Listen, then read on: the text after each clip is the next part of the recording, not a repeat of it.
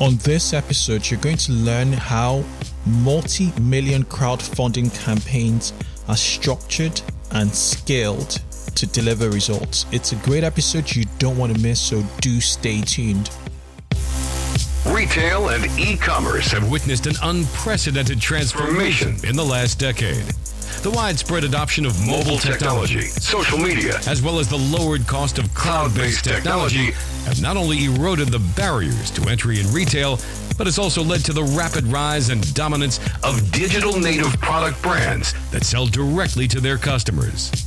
On this podcast, you'll get the scoop on customer acquisition and retention strategies employed by high growth digital native product brands. Not being afraid to spend because you know that customer is going to pay it back uh, three or four fold. That's when you start to unlock channels in the way that they were meant to be used. And Listen to interviews with experts at the forefront of technology and innovation in digital retail. Three years ago, they wouldn't have come to us because yeah, the macro trend of cloud, Wi-Fi, broadband availability that was a real that was a real problem. Hear firsthand stories from founders of innovative direct-to-consumer brands. Although I was thinking about the competition, I was more thinking about like how do I just build a freaking successful business? We focus on driving as much traffic as possible, converting that traffic, uh, and then dumping money back into driving more traffic.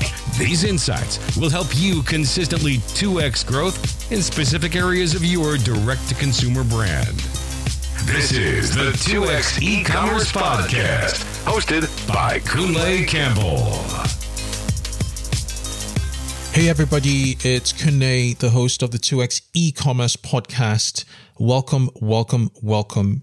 Now, what you're about to listen to is an interview with the brains and the agency behind some of the biggest crowdfunding Kickstarter campaigns that have been run. Basically, these guys have supported really, really big, big, big Kickstarter campaigns. We're talking about Lark, Bunch of Balloons, Misen, Kitchenware, you name it. These guys generate millions um, on on Kickstarter. And if you recall the episode I had with Dan Demsky from Unbound Merino, they helped um, they helped him fundraise his um, his, his, his Kickstarter campaign. His target was um, or their team's target was thirty thousand dollars in pre-sales, and they hit four hundred thousand dollars in pre-sales working with these guys. His name is called Roy Morgan, and um, the name of their agency is called Eventus.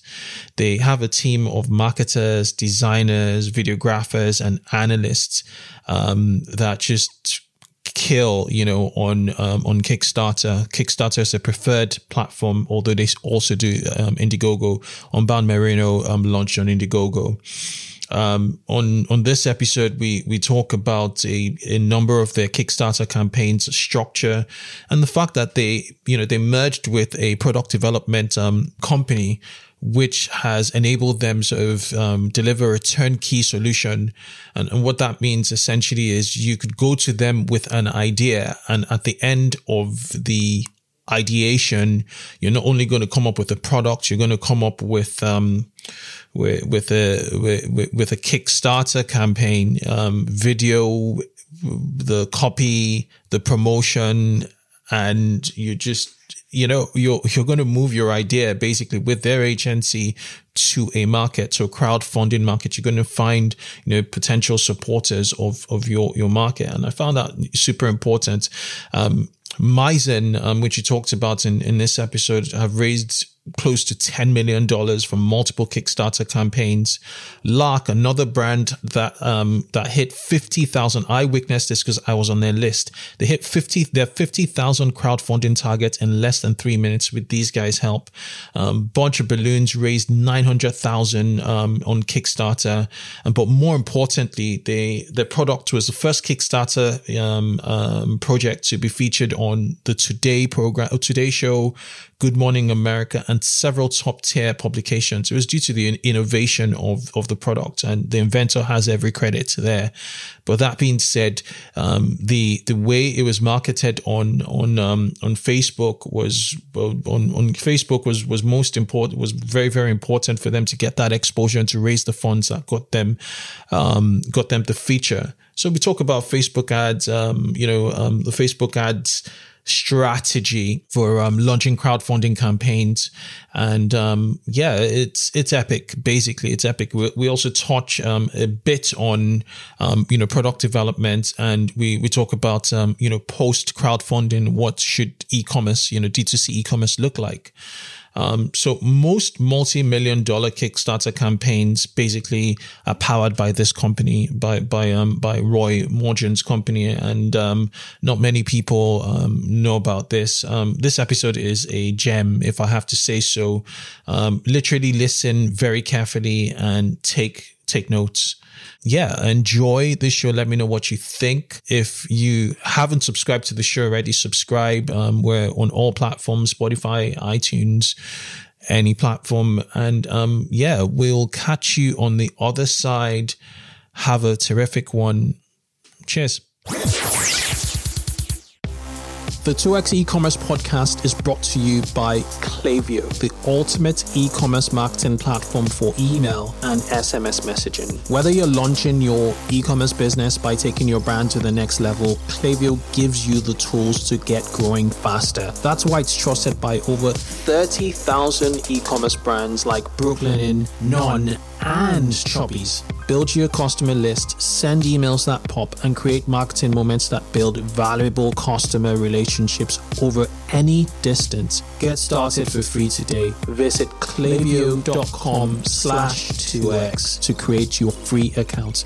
That is K L A V I Y O dot com slash 2x. Let's take a quick break to talk about screwing up. Accidents happen. Perhaps you installed an app that messed up your theme, or a CSV import completely messed up your product catalog. Common myth cloud based e commerce platforms like Shopify and BigCommerce have automatic backup solutions you can use when something goes wrong with your store. This is simply untrue. They don't. Myth busted. So, what do you do? You use Rewind Rewind to protect Shopify and BigCommerce stores with automatic backups. Rewind should be the first app you install to protect your store against human error, misbehaving apps, or collaborators gone bad. It's like having your very own magic undo button.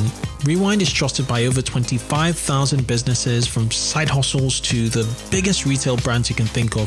Gymshark, Movement Watches, and Pampers all use Rewind for automatic backups. So here's the deal for 2Xs. If you head over to rewind.io, which is R E W I N D.io, install Rewind, you'll get to use it for free for seven days. If you reach out to the Rewind team and mention the 2x e-commerce podcast, they'll extend your seven-day trial for a full month for free. Enjoy peace of mind with Rewind backups. Remember to head over to rewind.io and don't forget to mention the 2x e-commerce podcast for a full month trial.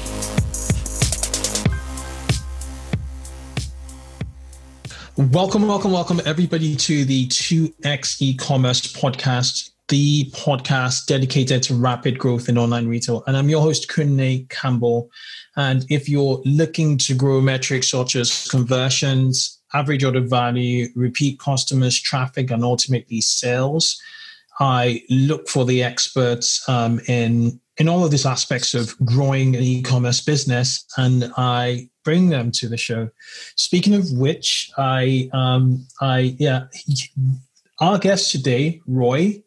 Um, Roy Morgan he is been recommended by two, three people because um, he he knows his his stuff in the crowdfunding space.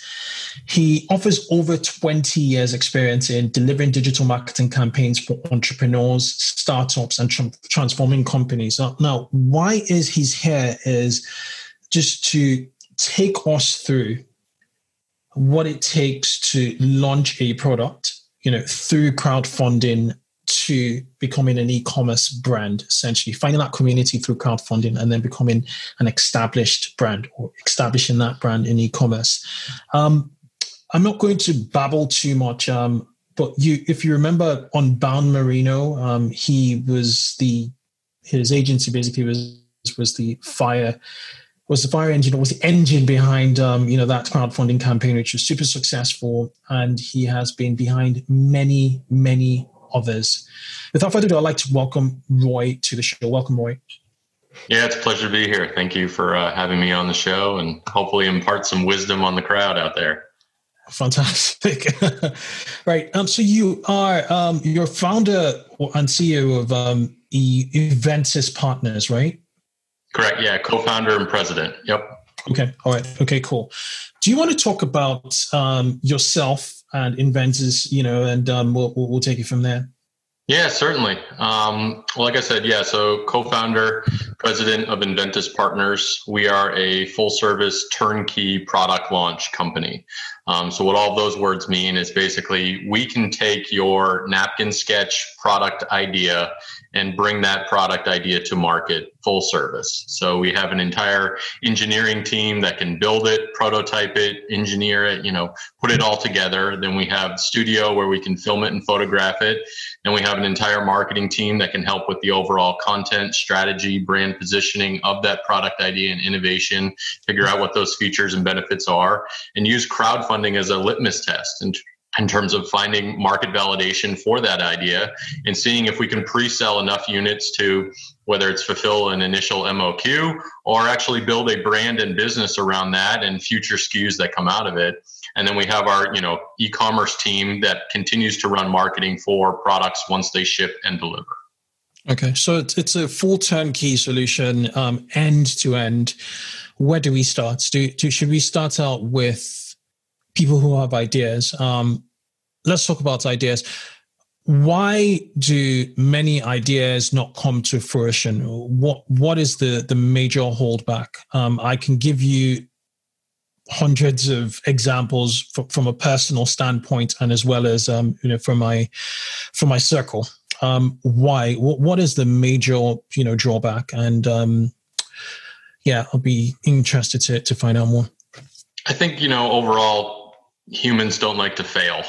Um, and I think with bringing a product to market, there's there's certainly a lot of failures or a lot of learnings along the way. And I think people think it potentially costs more money than it does to bring a product to market, whether it be you know an unbound merino or you know another product, whatever it may be. Um, but I think you know people all have ideas. We all have product ideas or innovations in our head, or small little hacks that we do for our personal life to save us a minute here and there. Mm-hmm. And likely, there's a million other people that could use that product or that hack to save their time or enjoy and have a better life. Um, so really, it's a matter of you know thinking outside of the box, of course, uh, in terms of the innovation itself, and really dedicating some time to it. I think you know during this pandemic more people have been stuck at home and you know in their thoughts and bored whatever it may be but lots of innovation is now coming out of that that we're seeing. And we're working on some amazing innovation not only on like the ppe side of things but just innovations to, to cure boredom. Uh, just yesterday we ended up launching a product called stair slide which is basically a slide for kids to go down the staircase yes. on yeah. And I know before it was just like I'd jump in a laundry basket when I was a kid and just fly down and, you know, exactly. my face and do all those fun things. But this innovation truly came out of the pandemic in terms of, hey, you know, my kids need something else to do and why not send them down a staircase safely? Um, so we launched that innovation yesterday and it's already done, you know, I think $35,000 in the first day in pre sales, again, before the product has even been made. So, mm-hmm. you know, I think there's an amazing opportunity cheaper than ever before to launch a product using Kickstarter as a means of validating that idea and getting feedback from the consumers that are actually purchasing it. It allows you to have a one-on-one conversation with your customer where you just cannot really do that with an Amazon. Yes, you can do it with a, a Shopify, WooCommerce, whatever it may be, but these folks are not only buying the product but saying, "Hey, it'd be cool if you did this or added this feature or changed that color or you know whatever version two, three, four may be."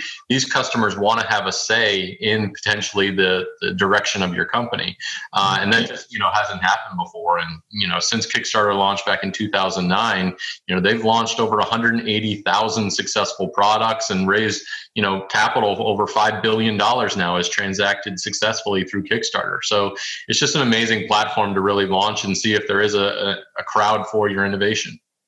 Besides Kickstarter, are there any other platforms you you would um, you know um, recommend or use? Typically yeah i mean in terms of reward based crowdfunding so physical products i give you $100 mm-hmm. you give me a product back. You know there's really only two. I mean kickstarter and indiegogo are the main two platforms out there. Uh, both have their pros and cons in terms of you know fees are pretty much the same uh, 5% for each you know site in terms of whatever you launch on there the, the platform takes a percentage. Uh, and then each one of them kind of has different back ends or front ends or marketing support lack of support uh, should i say for for either campaign that launches on their sites. Which you prefer and why? Uh, kickstarter is definitely our preference. Uh, we see a much better return on our ad spend on their platform. Uh, the site's faster, optimizes better, uh, and that early adopter community truly lives on that site where they've got over 18 million people that have backed at least one project. And out of that, a third, about six and a half million folks have backed more than one project. Um, so for us, you know, we're always going after those super backers, if you will, the folks that are constantly investing into, you know, new innovative products and really are the, the tip, you know, of the spear in terms of early adopters wanting the product before you ever see it on the shelves of a, you know, retail store or an Amazon. Okay, so you talked about the the slide, you know, the staircase slide, which you know um, a lot of us just mumble together. We we, we get um, we, we, we, we could get a bucket and then you know put it down and you know slide down as kids. Our kids do that. Yeah. Um, it's a how quickly do you do you prototype the idea? You know what what's what will what were your steps towards um, you know um, getting that prototype. Um, obviously, you'd probably need a, an industrial designer, um, and you'd need to get a mold, I would think. Yep. And so, so, could you just break it down and um, for, for, for for listeners? Yeah, so on the product development side, uh, typically we go through about nine separate phases to bring a product to market in terms of a final prototype or a working prototype, whatever it may be. Something that's good enough that we can use, we can showcase, we can demonstrate, we can take photos of, you know, that it looks like it's ready to, to ship. Um, so first phase typically begins with just a patent search. Let's see if something out there already exists. Can we make it better? Can we license the patent? Or is this completely novel? Which may be quite rare these days, just with the amount of patents that are out there. Um, but likely there, there may be an opportunity there. So, really figuring out has this been done before? If not, okay, let's figure out what the ergonomics of it are. Let's figure out the dimensions of a staircase, which are pretty much universal uh, around the world. So, we know how you know tall a step is. How many steps can we get this piece of plastic on? Are the they going to sit on top of each other? You know figuring out really kind of what does that look like? How many do we need per staircase? How many steps are on the average staircase in the world? You know and figuring out all of that you know demand or what a customer is going to think about when they purchase this. Um, so from the initial phase of the prototyping, the building, then it completely can go over to the engineering team in terms of industrial design and what does that look like, you know, CADing it out and doing the design work for it. And then potentially 3D printing, you know, a smaller version of it to be like, okay, the, you know, stairs look like this the slide looks like this what does the railing look like how high up does it go how much weight can it support when it sits on top of each other does it matter if it's a wood staircase or a carpeted staircase how is it going to grip? So there's so many different you know avenues that you even have to think of of a simple product like that um, where you just have to design it correctly so that it can you know fit the most households for this instance. Okay. You, you obviously bring it to kickstarter you know the the, the you, you you need to create you you you have one prototype using kickstarter. Um what what does the process look like from um from that you know f- prototype to to bringing it to kickstarter Yeah. So once the prototype's finished, congrats, you you've made it a long way, right? Mm-hmm. But once that's done, then it begins kind of the the storytelling and the branding and the content side of things. Like what mm-hmm. what is the story we want to tell about this brand that we want to grow up? How did this innovation come to market? What was the the impetus of that aha moment? And I'm finally going to do it. Um, so really, then you know we take the product and we film it. We do some photography. We get some actors, actresses, kids in this case, you know, to do all the photography for it to showcase it and see that it's safe to use and your kids are having a lot of fun on it, you know, and all of that, you know, sort of thing so they can put themselves in that position with, oh, my kids would love this, right? Right. Um, so once we we figure out all of that, then it's the positioning of who's going to buy this. What's our avatar look like? Uh, likely, it's you know moms and dads that have young kids. You know, probably between two and eight, maybe two and ten, depending on the weight that it can hold. Uh, in terms of okay, now we we know who the avatar is. How do we talk to them? How do we engage them? What are they looking for? What are the questions that they're going to ask? How do we answer those questions for them? So really, it begins that dialogue in terms of how we're telling that story and how we're check marking. You know all all of their you know questions that they may have about it, you know, in terms of solving all of those problems that they have. Uh, and once we do that, then it's really a matter of, okay, now we have to figure out the pricing on this. How are we going to ship it? What's the shipping cost? How are we going to package it? Are we doing bundles, one pack, two pack, three pack, four pack, whatever it may be? What's the weight? What's the shipping cost? Are we shipping internationally or are we only shipping domestically here in the States? Uh, you know, all of those questions have to be answered before we, we launch it. And, you know, for the launch, before the launch is really where a lot of the marketing work gets done in terms of building up that buzz and building the crowd before you bring it to the crowdfunding site. Um, you know, this is not a field of dreams. If you build it, they will come moment. Crowdfunding truly takes a ton of marketing and a ton of support behind the scenes where much of it is done before the campaign ever launches to truly see what resonates with the crowd or the audience that you're going to be targeting what price are they willing to pay for it? What objections do they have about the product? We're solving all of those questions before we launch the campaign with pre-campaign marketing and lead generation to get folks into our funnel educating them on it testing price points for it testing use cases for it and you know gathering as much feedback from that early crowd as we can with our facebook ads team bringing them into our funnel email drip sequence, getting them ready for the launch. So on launch day, we've got hundreds, if not thousands, of supporters ready to back and pledge the campaign for the first time on launch day. So they're getting the best early bird pricing on that product. Yeah. Um, the the founder of Live Watches, he came on the show. His name is Chaz. Um, a few episodes back, and he he said they had to build their email database, um, their pre-sale email database to about ten thousand um, before they they launched on um, on Kickstarter, and you know once they did that um, by by midday of um, of the first day of, of their, their launch, um, they, they'd raised that that hits you know um, the campaign targets.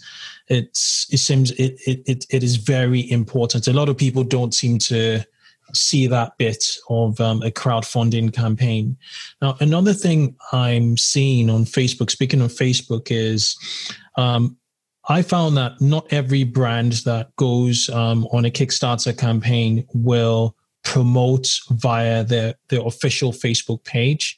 I've, I've noticed that um, there'd be a I don't know, awesome discovery, something like that, or um, big tech. You know names general names that you know focus on um they're just niche names like general pages. Yep um and I, i've noticed they're the ones those pages seem to be at the forefront of the promotion of novel products about to launch on kickstarter. Um do you know do you know why this is the case rather than the actual brand? Um why, why are these strategies employed?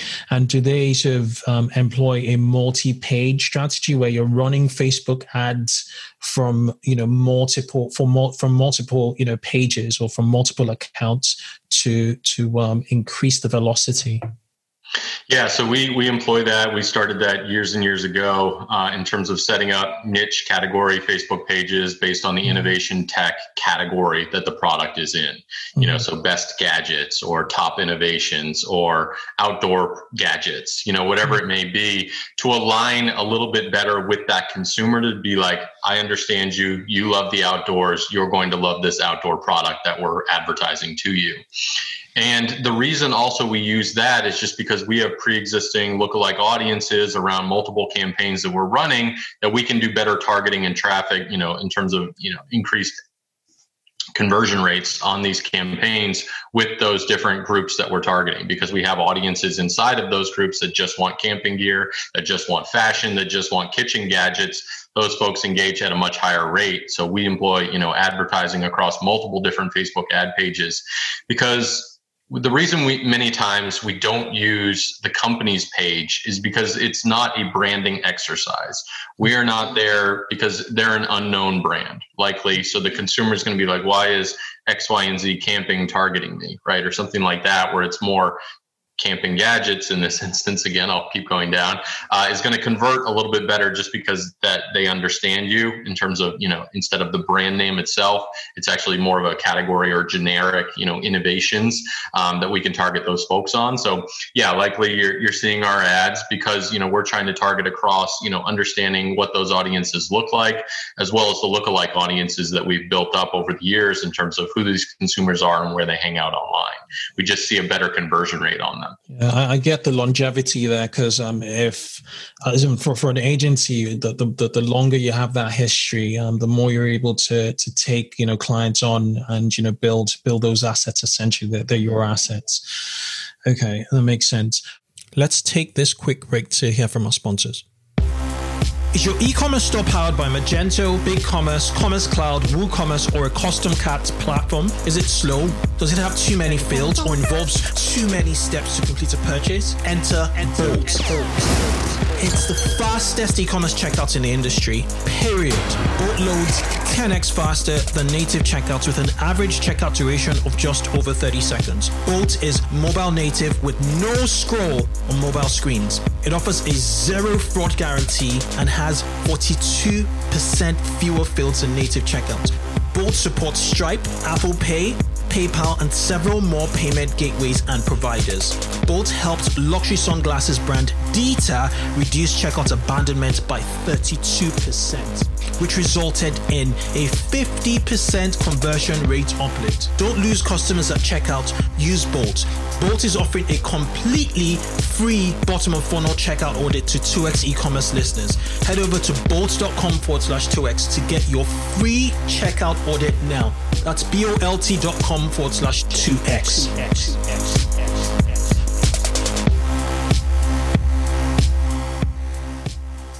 Okay, you, you, you touched briefly on pricing, and um, you know another one of our guests who came in um, from from a crowdfunding standpoint, you know, and, and they're, they're fully e-commerce now. Um, was like, okay, um, so he was the same guy, Chaz, who was like um, selling watches, you know, um, selling a particular, you know, brand. He was trying to launch it via, via crowdfunding. And he wanted to get like family and friends. And most of his friends are like, most of his cycling buddies, you know, um, were um, he, he reached out to most of cycling buddies. So one of the bundles was like cycling gear, which had totally had nothing to do with the with the watches he was you know um, selling via via Kickstarter. Um, from from your opinion, um, what is the most optimal way to bundle products so you you know you, you get a lot of support um, from kickstarter. Is there any optimal number um, or um, is there any you know optimal combination? Do you throw you know um, goodies in to, to to gain momentum? Because i see that as rather than a direct conversion rate optimization hack. It's more like you know increasing the motivation of people to want to support it. And there has to be some sort of formula um, towards you know optimally presenting those bundles and offers right? Absolutely. Yeah so a lot of that work actually gets done before the campaign ever launches. Mm-hmm. we're engaging the crowd and saying hey you wanted this camping gadget? Great now you're in our sequence and we start following up with you. We're thinking of launching other products maybe down the line or with this one. So when you buy the tent, do you also want the LED light? Do you also want the you know camping gear, the you know metallic uh, silverware, uh, magnetic silverware, which we just did um, with GoSun, and then uh, do you want these other products? Like what what would be the perfect bundle if we were to continue to launch new SKUs? What would you be willing to back? So that's where we're getting their advice and their input on it. Actually asking for a one-on-one conversation of hey you like camping stuff great. So do we. These are the things we're thinking of launching. What do you like? And then we're also figuring out price points at that point right? So in terms of pre-campaign we're sending them to a landing page that may have multivariate testing of across different you know photographs different benefits different features and different price points where we're saying okay you know if the traffic's coming in and converting at the lower price point at a certain rate what does it look like at the highest price point that we can get does it make sense to potentially launch the product at that high of a price point? Because our conversion rate will stay fairly close um, given the product you know where it's at or what what features and benefits that we're uh, you know highlighting on the innovation itself. Um, so almost all of this work should be done before you ever launch a campaign because you need to get the advice of okay my customers like watches like but there's no way you would have known that they would have wanted cycling things unless it was a cycling watch right? Like if it's just a general all purpose watch great. What else do these customers like? You know where else do they hang out? Are they on you know main street or wall street? That's going to be a big difference in terms of how you target or how you build out future products you know around that you know hub and spoke model in terms of the the innovation that you're launching the first time. What offshoots of that makes sense yeah, makes makes makes a lot of sense. Okay, um, so going back to the listing again, videos. Um, there are two categories of videos. Broad. This is really really broad stroking in its all. Um, I found some videos are led by the founder or founders, um, where they, they they they give the narrative, and others just have a voiceover, um, which is better and um, also, from a video standpoint, um, does the length of the video actually matter? All right, so I'll work backwards. Uh, length can matter. Uh, you know, there's there's outliers on every single one of those points, right? So polygons, for instance, is a foldable measuring spoon that we did years ago. Um, pre-campaign, we built up about 80,000 on that email list. We raised a million dollars for them. That campaign had no one talking in it, just subtitles, was only 36 seconds long, and we still pre-sold hundreds of thousands of units for them. Okay. Right? So then there's the the other ones where it's yeah, it's a it's a long drawn out 8-minute movie kind of, you know, it just tells the story and you get engaged in the story. And maybe there is, you know, talking, maybe there isn't talking.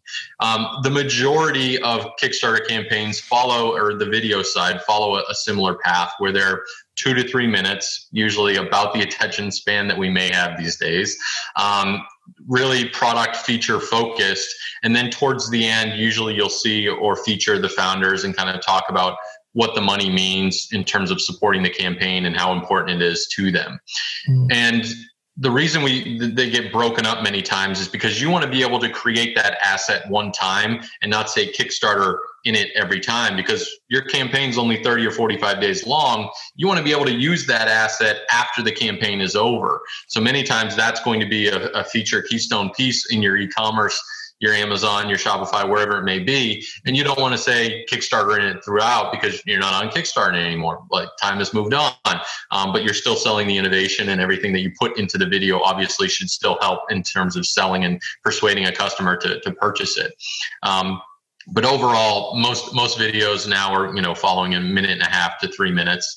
Length does doesn't necessarily matter. Most folks we see about 75% are finishing the video regardless of the length uh, in terms of watching it all the way through. And sometimes they're just ready to buy. They don't even watch the video, right? For those people that you've already educated in the pre-campaign, many of them don't watch the video or watch it to get further, you know, approval of, yes, this is exactly what you said it's going to be. The video looks amazing. I'm in, let me purchase it.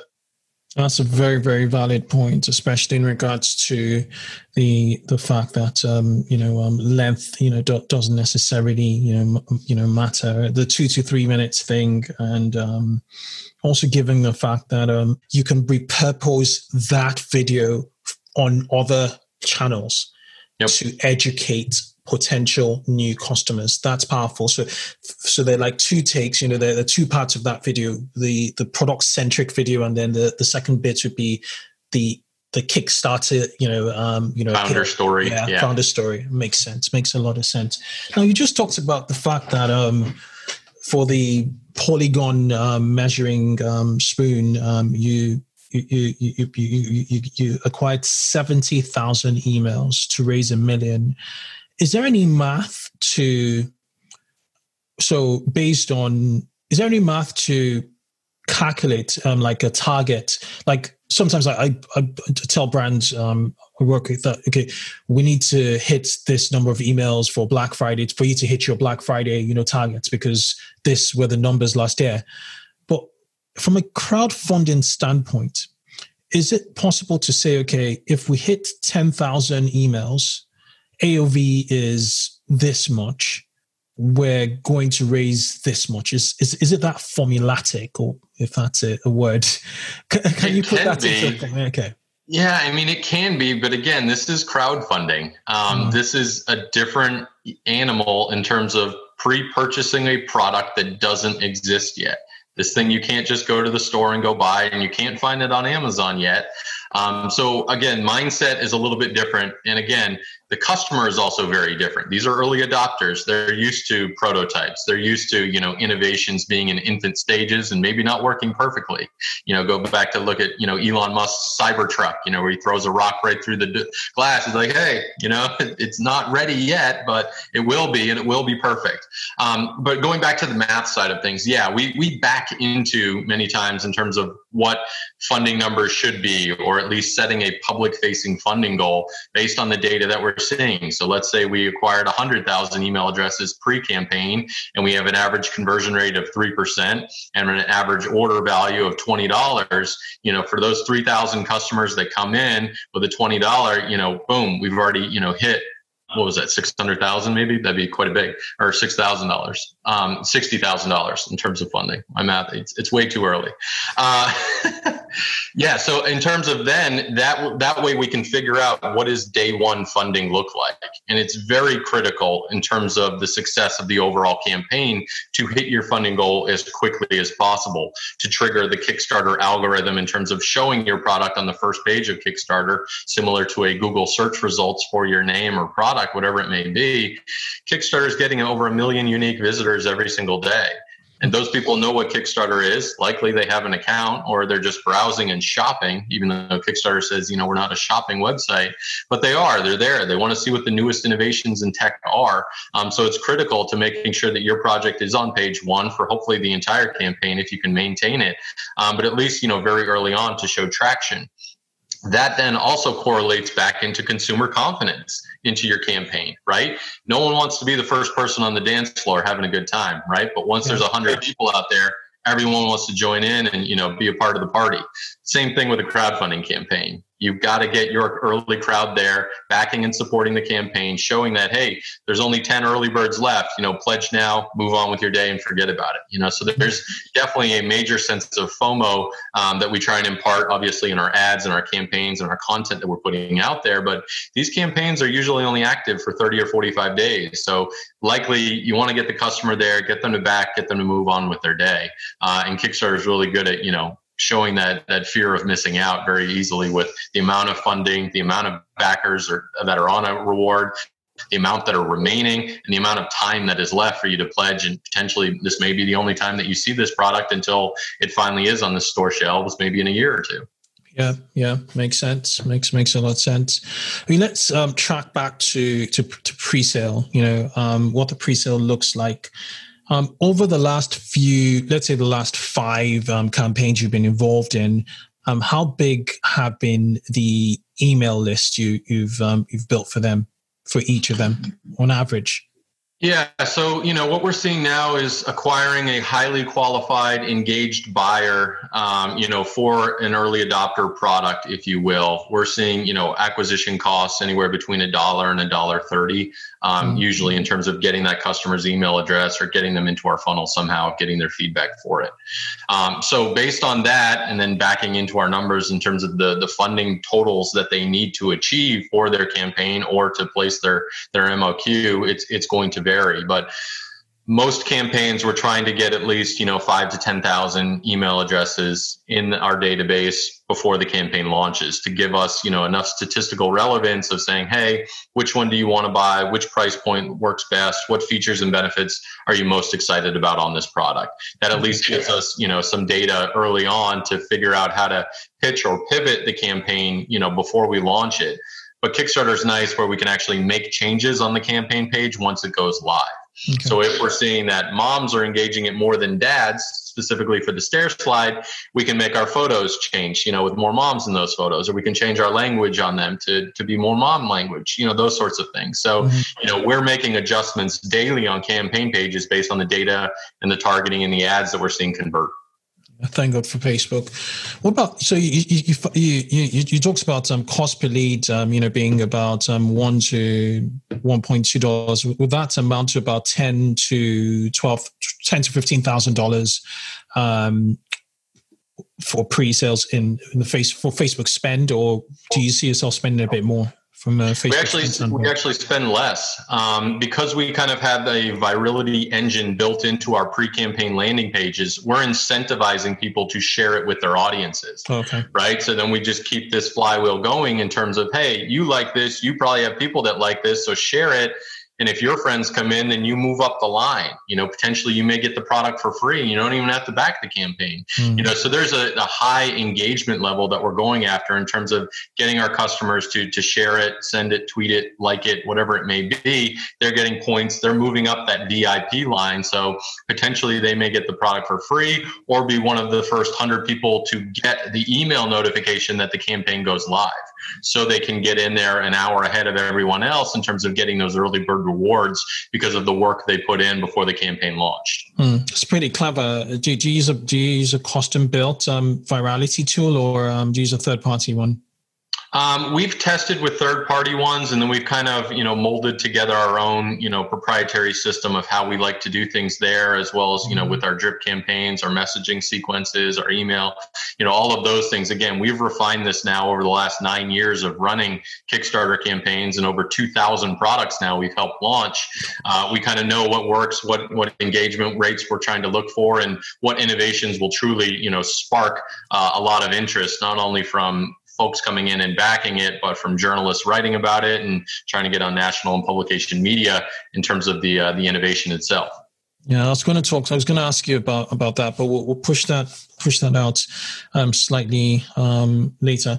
Okay, what about um, you know um, other channels so we, we talked about facebook and instagram and the facebook advertising platform um, are you seeing any traction on any other you know platforms um, other than um, facebook for um, activating um, leads or early backers yeah, so I mean, Facebook is certainly our main channel. Uh, it mm-hmm. probably took dominance, predominance over Google probably four years ago now, where we started spending more on Facebook over than Google. Um, we are picking back up much more spend now on YouTube than we ever had.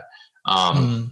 And that's Good usually because the videos are getting much better. So we can actually run advertising through the video. So you're basically watching the Kickstarter video as an ad. If you're interested, you go to the campaign page and pledge and back it. Mm. So we're actually increasing, you know, our, our overall ad spend quite significantly now on YouTube, which is interesting because these products do take some explaining usually to understand. It's not very few of them are you instantly get it um, because of the novelty and the newness of it you're more like oh i didn't know i had that problem but thank you for solving that problem for me after you know one or two minute explainer video on what this is and why they should back it.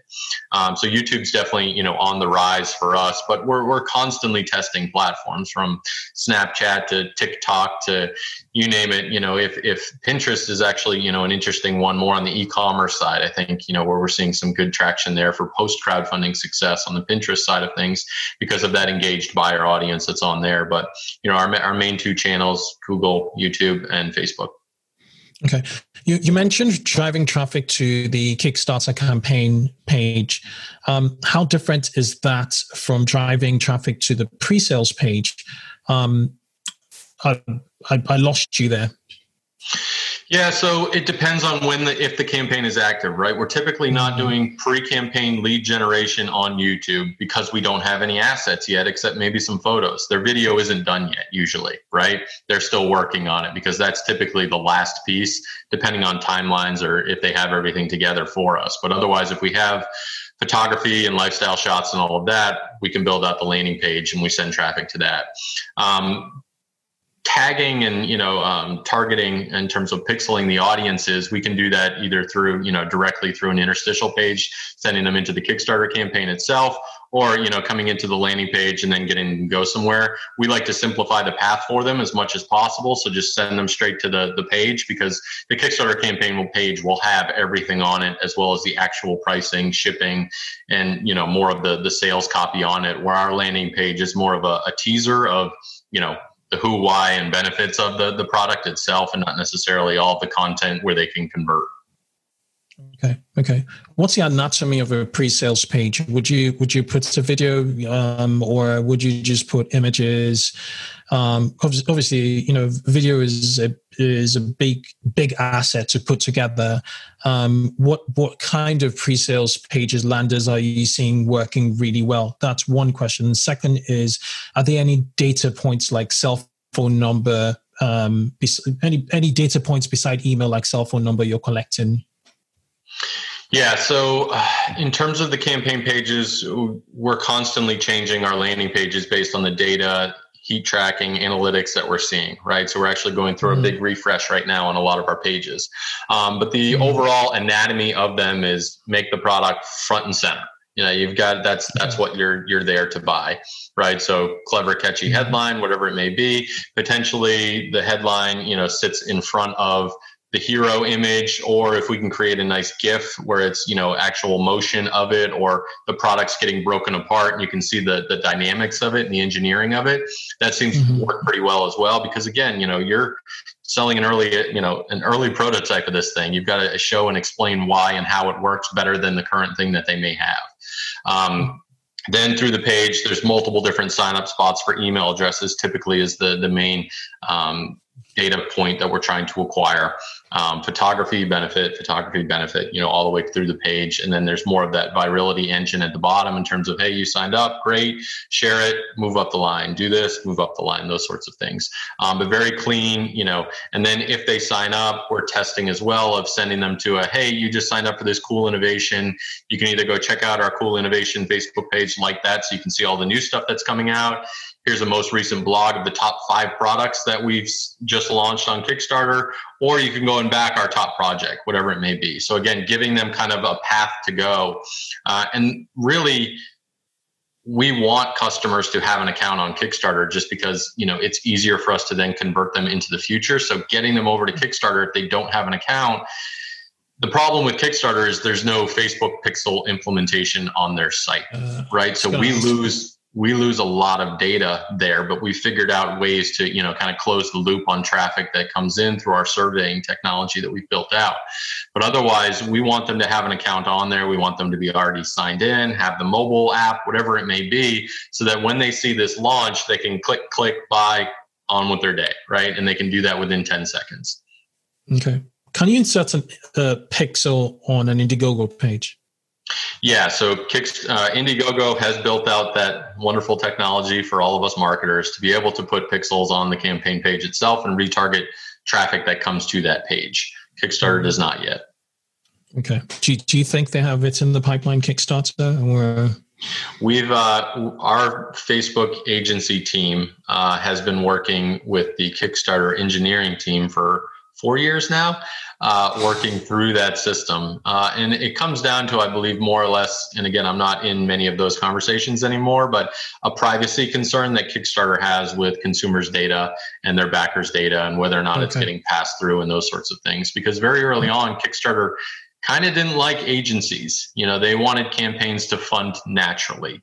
They wanted it to be a, such a novel invention that people would just find it organically and they would come in and back it and you wouldn't need to advertise, you know, and those sorts of things. And finally, over the last 5 or 6 years of working with our agency, you know, being a Kickstarter expert has certainly helped because, you know, we take data very seriously in terms of who we're working with and the traffic that's coming through into it. Um, but we've had to build our own systems, you know, to optimize our campaigns better and provide a better service for our clients. Mm. A rainbows and unicorn um, expectation from Kickstarter to just let things organically take take place. Yeah, okay, that, cool. that'd be wonderful. All right. So, so you said you're not part of the Facebook team. Um, so, where do you focus eighty percent of your time now in um, in the whole crowdfunding thing?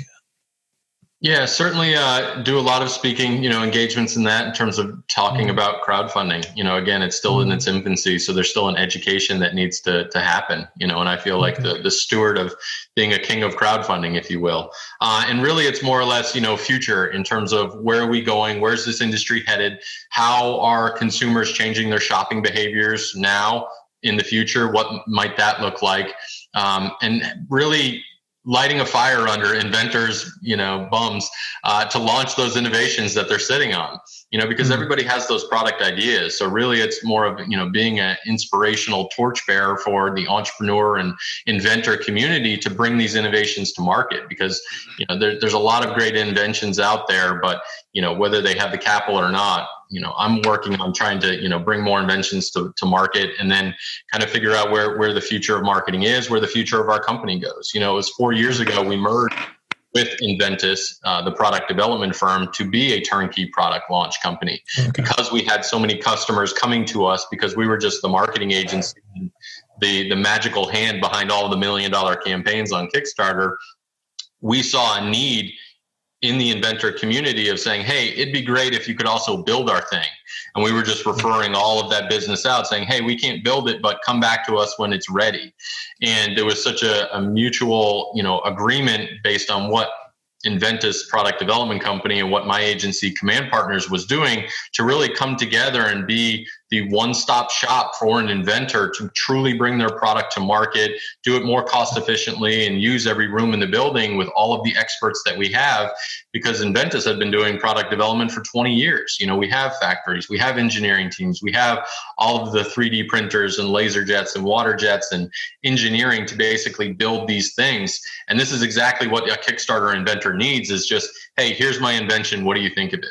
Oh, it looks great. Yeah maybe we can share in on that. Maybe let's do a joint venture together and i'll do you know put my sweat equity into building this thing and we launch it together and build a brand around it. So we're doing that a lot more in terms of working with whether it be Amazon sellers, you know, where they want to launch their own brands and you know launch their own products instead of reselling everything else that's on Alibaba or whatever it may be, uh, or it's working with the uh, the garage tinkerer and finally you know bringing that prototype to market. So you know, really, I'm just trying to find as many inventors as I can, bring them into the fold, educate them on why crowdfunding you know is is the future of you know direct to consumer.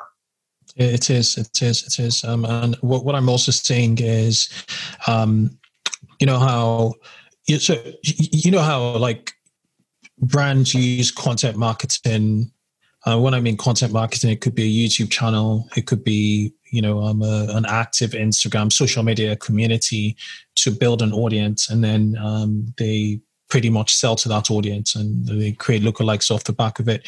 I'm seeing brands also take another route where they are building these audiences um, with product launches. So um, they're not necessarily new brand, um, brands, but they're, they're, using product launches to create new audiences to engage your audience and they're just cycling it you know from that perspective so it's more like a product led way of building audiences um, rather than just creating content or you know um, yeah, or you know, using social media essentially. Um, I've seen a brand that has launched five Kickstarter campaigns. Um, the first one um, was like 200 grand, and every other one was over a million. You know, um, and they're they're getting new customers off the back of every you know new launch and building their the, the business. You know, off the back of that. Um, so, in in regards to um, the you know what you're doing um, do you have like an active you know community of um, of inventors or you know um, people with product ideas um, you're nurturing now um, or an incubator of sorts? Absolutely. Yeah so it was actually a, uh, a sister company or a sub company under inventus before we got there called edison nation which is basically 150,000 inventors around the world, and they submit their product ideas in. Uh, Edison Nation reviews their product ideas and sees if it's something that they want to partner with or do a licensing deal or whatever it may be. Uh, we ended up helping out with their Regulation A uh, equity crowdfunding campaign that they ran a few years ago before helping them go public on the stock market now. Um, and there is, you know, a massive community there uh, in terms of you know just the inventors as well. Plus, we have you know multiple pages where people follow to to be inventors or engage with us. Uh, we're even running you know like Shark Tanks internally in our building to get you know our employees engaged in terms of hey, I'm sure you guys have product ideas. Let's launch something that you guys have you know an interest in. So we've done that before in terms of you know finding an innovation inside of our building, running a successful crowdfunding campaign, getting our first thousand customers for it, making the thing, and then now selling it on Amazon. And you know, we're trying to continue that flywheel in terms of more engagement and just keeping that going because yeah, we've worked with many, many founders on Kickstarter that have launched, you know, half a dozen, a dozen campaigns with us uh, you know, most recently, Adrian Solgaard uh, built a massive, you know, travel community around his products, and then the pandemic hit and nobody was traveling, so he pivoted very quickly to launch a home product uh, called Home Base.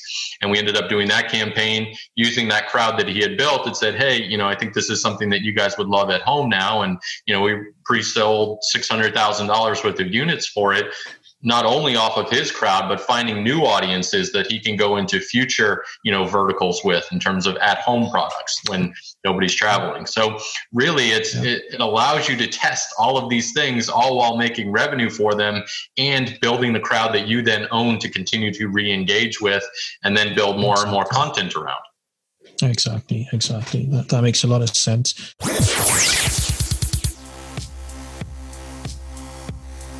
It's safe to say that most of us have been doing more shopping online lately. And if you're an e commerce brand, that means you might be seeing more first time customers.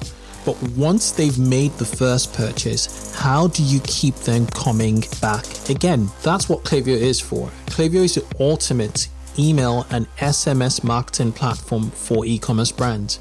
It gives you the tools to build your contact list, send memorable emails, automate key messages, and more. Way, way more. That's why over 30,000 e commerce brands like Chubbies, Brooklinen, and Living Proof use Klaviyo to build a loyal following. Strong customer relationships mean more repeat customers or sales, enthusiastic word of mouth and less dependent on third party ads. Whether you're launching a new business or taking your brand to the next level, Klaviyo can help you get growing faster. It's free to get started, so visit klaviyo.com 2x to create your free account. That's K L A V I Y O dot com slash 2x.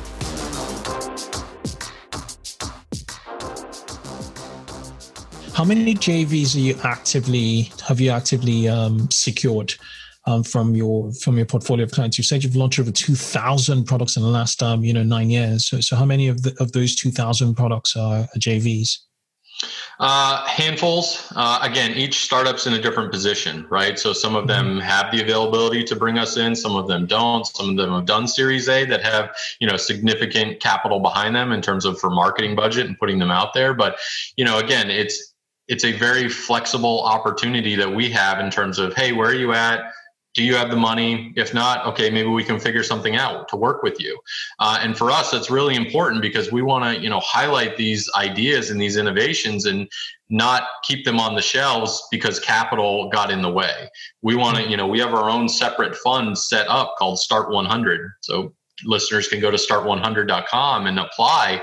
And we're, you know, giving um, you know through deals about fifty thousand dollars per you know per opportunity for them to help with the engineering or the marketing or to bring their product to market using crowdfunding as a litmus test for it.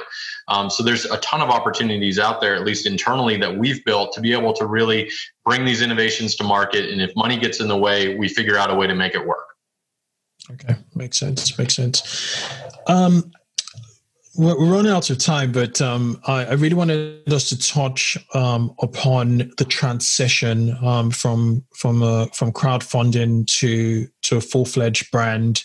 How, from your experience, the the best in class of um, you know of of I call them you know g- the graduates you know um, graduating from um, you know crowdfunding to um, to, to a full-fledged successful you know DTC company. Um, what is the formula, if there's any, of um, that smooth transition? Because a lot of Kickstarter campaigns fail um, from a deliverability standpoint. How do you ent- minimize failure um, by I don't know. Um, well, how do you minimize failure, and and how do you you know transition to becoming that full fledged brand? And would you tap into um, crowdfunding again um, as a cycle to continue to grow the brand. Absolutely. Yes. I mean, it's, yeah. At the at the end of the day, it really does come down to quite a few things. I mean, the the product being the first thing, right? Why did you make it? Who is this for? What are the benefits of it? You know, do did you solve a problem? That's the the product, right? Did you get protection for it? Did you get a patent? You know did you go down that route and make sure that your innovation is protected now from the future or hopefully from you know the the folks that are looking at kickstarter to to rip off product ideas you know and fidget mm-hmm. cube is probably the number one case study for that. Uh, and then you know really was there the paid budget the promotion there? Were you able to bring in the right audiences for that? Did the price work? Uh, and then how did you nurture those people you know how did you communicate with that crowd that you built? How did you continually engage those folks in terms of hey it's delayed or hey it's getting made or hey it's shipped? Hey we're thinking of launching another campaign. Here's the products ideas. You know really involving that crowd because they want to be involved. That's why they're on kickstarter. It's a community embrace that. You know really it gives you a chance as a founder and entrepreneur to have a one-on-one discussion with someone that's buying your thing without even sight unseen. You know they can't even touch it play with it have an experience with it. Um, so looking at those sorts of things really understanding who that crowd is. And maybe it's just 100 people maybe it's a thousand people but that's a great place to start as an e-commerce brand having a foundation to then build off of of different verticals or paths to go down with future products and future rollouts. So, constant communication with your community is critical to the overall success of your brand after a crowdfunding campaign is completed. Uh, I can't emphasize that enough because many times founders just go off and start making their thing and they're not even updating their crowd. So typically we want our you know our founders to update their crowd their community at least once per month while they're in the development stages or the shipping mm-hmm. stages or whatever it may be. Kickstarter's back end allows you to continue to update your audience and all of your backers as often as you want in terms of giving them updates on there. So really again setting a solid foundation and building off of that can make successful you know direct to consumer e-commerce brands continue to grow and then off of that, yes, most of our campaigns continually relaunch new products on Kickstarter because that's where their crowd is most comfortable converting. Yeah. Right. So their credit card isn't necessarily on there. It may be on there, but they already have an account. They're already signed up and they like backing innovations and seeing the progress that it comes through there. So yeah. fish where the fish are, your fish, your crowd is on Kickstarter. So go back to that that well, that pond and fish there for the new innovation because likely they've been involved the entire time when you've been asking them for feedback of new products to launch, you were doing that through Kickstarter. So they have that habit now of going back to Kickstarter, getting an update. Oh, you're about to launch. Cool. You know, I'm an early adopter. I'm a early backer of this other campaign. You're going to give me the benefit and the early bird discount when that new innovation launches because I had a say in it. And because I had a say in it, likely I'm more likely to convert in it than just something I'm seeing cold for the first time. Yeah, yeah. Um, I'm, I'm seeing that there's this brand called LARQ, um, L A R Q, LARQ P- Pitcher. Yeah, we're working on that campaign. Are you serious? We, we, we, whoa! It was fully funded in three minutes. They've uh, they've run previous campaigns, right? So they already had a crowd. You exactly. Know, right? So yeah. like they were engaged. They did the right sequences in terms of hey when we launched our first campaign, great. Thanks for backing it. What else do you want? Oh, you're tired of that ugly Brita filter in your, you know, in your, uh-huh. uh, in your fridge. Cool. We're, we're going to reinvent that too. Like, thanks for your feedback here. We're about to launch. This is almost done. Um, and they're going to be on Shark Tank this year as well. Wow. You, you haven't done yourself sufficient justice in introducing, you know, yourself in the sense that, um, you know, your client portfolio, as in, I didn't realize you were behind LARQ. Yeah, so we're you know the the advertising team behind most big campaigns, most million dollar campaigns. I think that's, we've worked on 85 separate million dollar projects now. um, so, you know, after raising $300 million for our clients, I think this season we'll end up having our 24th or 25th client on Shark Tank now. Uh, it's just really fun nurturing these startups and guiding them through to make sure they don't make mistakes that other founders may have made years and years ago. We're able to guide them, you know, much more cost effectively into the future in terms okay. of what that roadmap looks like and helping them with that roadmap in terms of launching more and more innovations to their community. Okay, so after this call, I would definitely um, reach out to you to to give me a list of your biggest campaign, so I could put it in the show notes. Because um, yeah, we haven't done you sufficient justice in terms of like the campaigns you're behind. You know, it's it's insane. You're behind LARQ. LARQ was fully funded in three minutes, and their goal was like thirty something grand, I think, and um, they they no fifty grand um, the, the, the, the, goal was about thirty-eight thousand um, pounds, which should have been fifty thousand dollars, and they raised five hundred thousand pounds, which would be about seven hundred thousand dollars. You know, um, and it's it's going strong. And if you are you know behind it, you're certainly doing you know wonders. You know, um, with with a lot of other campaigns.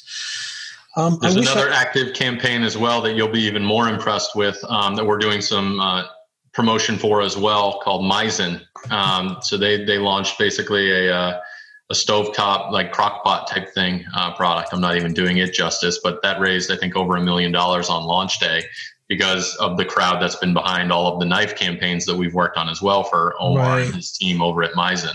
Um, so again, I mean, there's there's I could go on and on for days of all of the different products that we get to work on, but you know we're actively doing marketing for anywhere between you know 40 to 60 crowdfunding innovations that are you know trying to find their crowd trying to find their community. Incredible incredible incredible. Um, what are your thoughts on um, sms um, do you think it's going to be the next big thing or do you think um, you know brand should focus on email? Uh, i like both. Uh, email is still amazing. Uh, you know so we're actually one of the only US based MailChimp certified agencies. So all of my email marketing team has been wow. certified by MailChimp, um, which is amazing because, you know, they do their due diligence and they're, they're a massive, you know, email marketer uh, in the world. So, you know, we take email very seriously. We, we operate, you know, millions of email addresses and we're sending out millions of emails every single week. Um, so I do love email, but, you know, SMS is very interesting because your phone number is tied to your identity. Like you don't lose your phone number usually. Mm-hmm. You don't change phone numbers unless you're moving to a different country or something like that, and you need to. Uh, and every social account is tied to that phone number. So mm-hmm. phones are tied to us. Where you know the the social dilemma on Netflix, right? I mean, it's just that's our identity. So being able to reach a customer in their pocket and you know reward them for the ding you know be like oh what's this? What's this? What's that? You know our anxiety levels are so high these days. So oh it's great. I got you know somebody just texted me about this cool product that's launching. Let me check it out. So yes we're using sms a lot more than we used to. Um, we're also using like push notifications through chrome and the browsers um, which are working incredibly well now as well. Um, folks are signing up for those on the regular. So we're seeing increased engagement on that side as well. What are your thoughts on WhatsApp and Messenger? Yeah, big fan of bots and automation. Um, you know, WhatsApp to be able to reach a global audience. Um, you know, where 75% of the Kickstarter audience is typically based in the United States, major metro, you know, on the coastline kind of things. Um, so certainly, you know, reaching those audiences is critical. But you know, on the international side, there are certainly hot spots of early adopters around the world that we're trying to reach, whether it be through advertising or messaging. Um, but it's it's a little bit different in terms of you know how we engage on each platform. But both, you know, I'm a big fan of ManyChat. You know, been to their conferences, you know, every year that they've had those, and it's just amazing the overall growth of the messaging community, as well as using it as a customer service tool. You know, it's really amazing the automations that you can put into that and really just engage the audience at the right time about shipping updates or customer service inquiries or, you know, there, there has to be a human at the end of it. But, you know, I think the automation side of things and bots can do a lot of the heavy lifting for you. And then that final handoff of, no, I just, I really just want to talk to a person. And then you can, you know, hand it off, you know, nice and succinctly. Right, right, right. Roy, I could go on all day, you know, with you. This this is really interesting, and I might just invite you on um, for for another show at some point in the future. Um, but before I let you go, what are your top three Kickstarter campaigns of all time you've been involved in? Oh, that's tough. That's like picking your favorite child. Um, you just don't do that. Um, I'll tell you my my favorite campaign of all time um, yeah. is a product called Bunch of Balloons.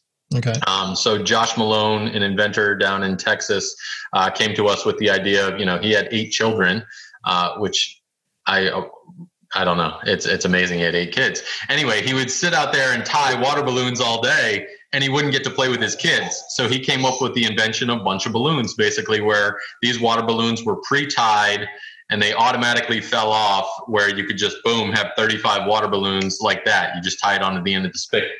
Um, I brought a prop.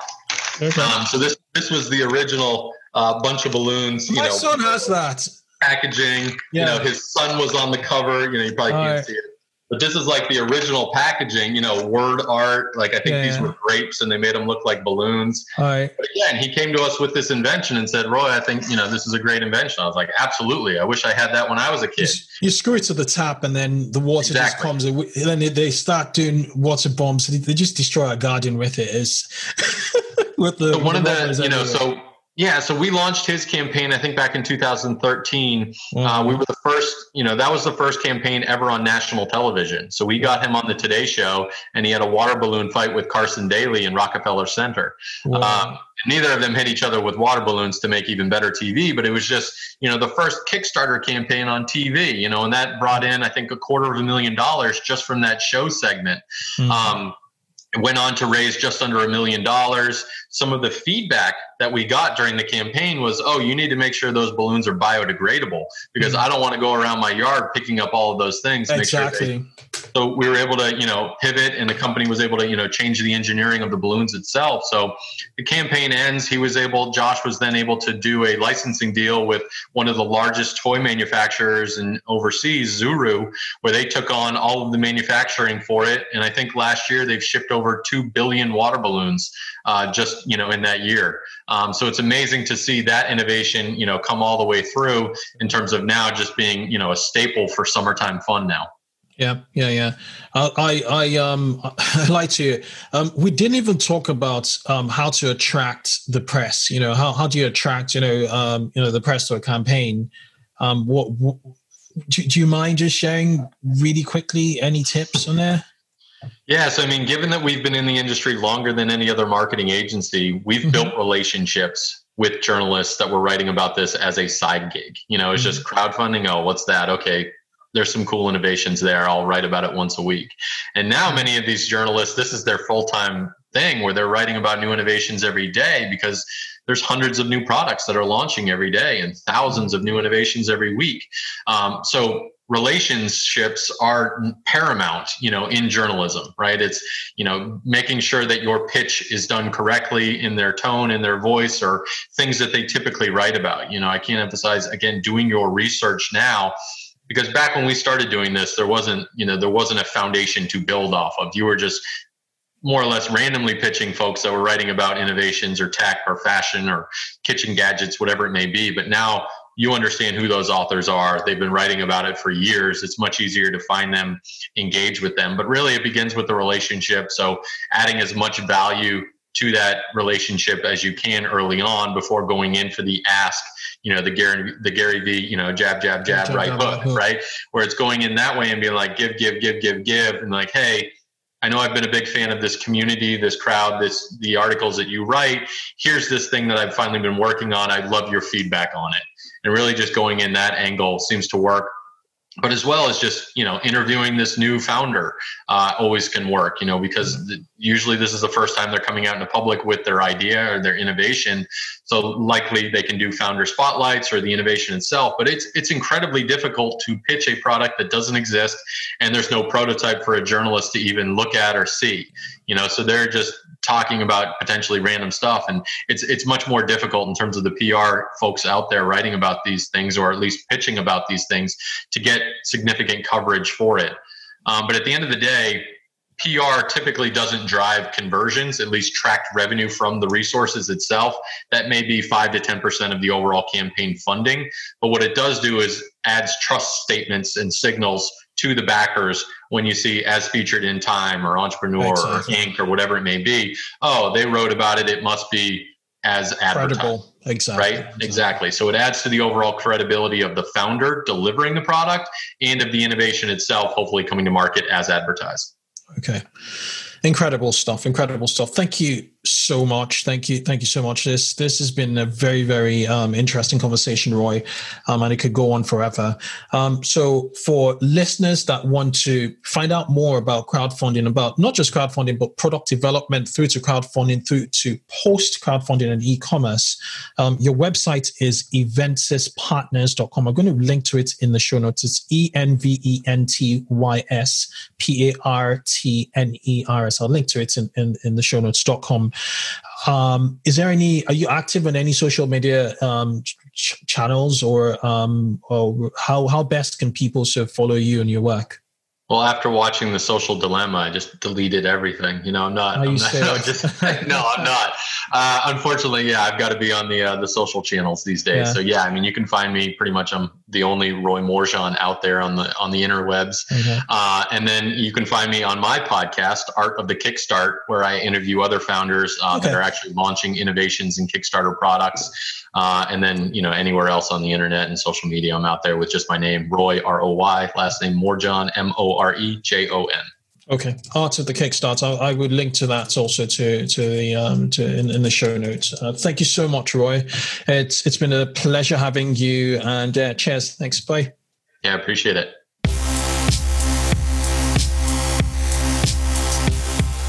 Thanks for listening to this episode of 2x e-commerce. We encourage you to connect with our community of 2x e-commerce listeners on our Facebook group, E-commerce Growth Accelerator Mastermind. Just search for 2x e-commerce on Facebook to find it.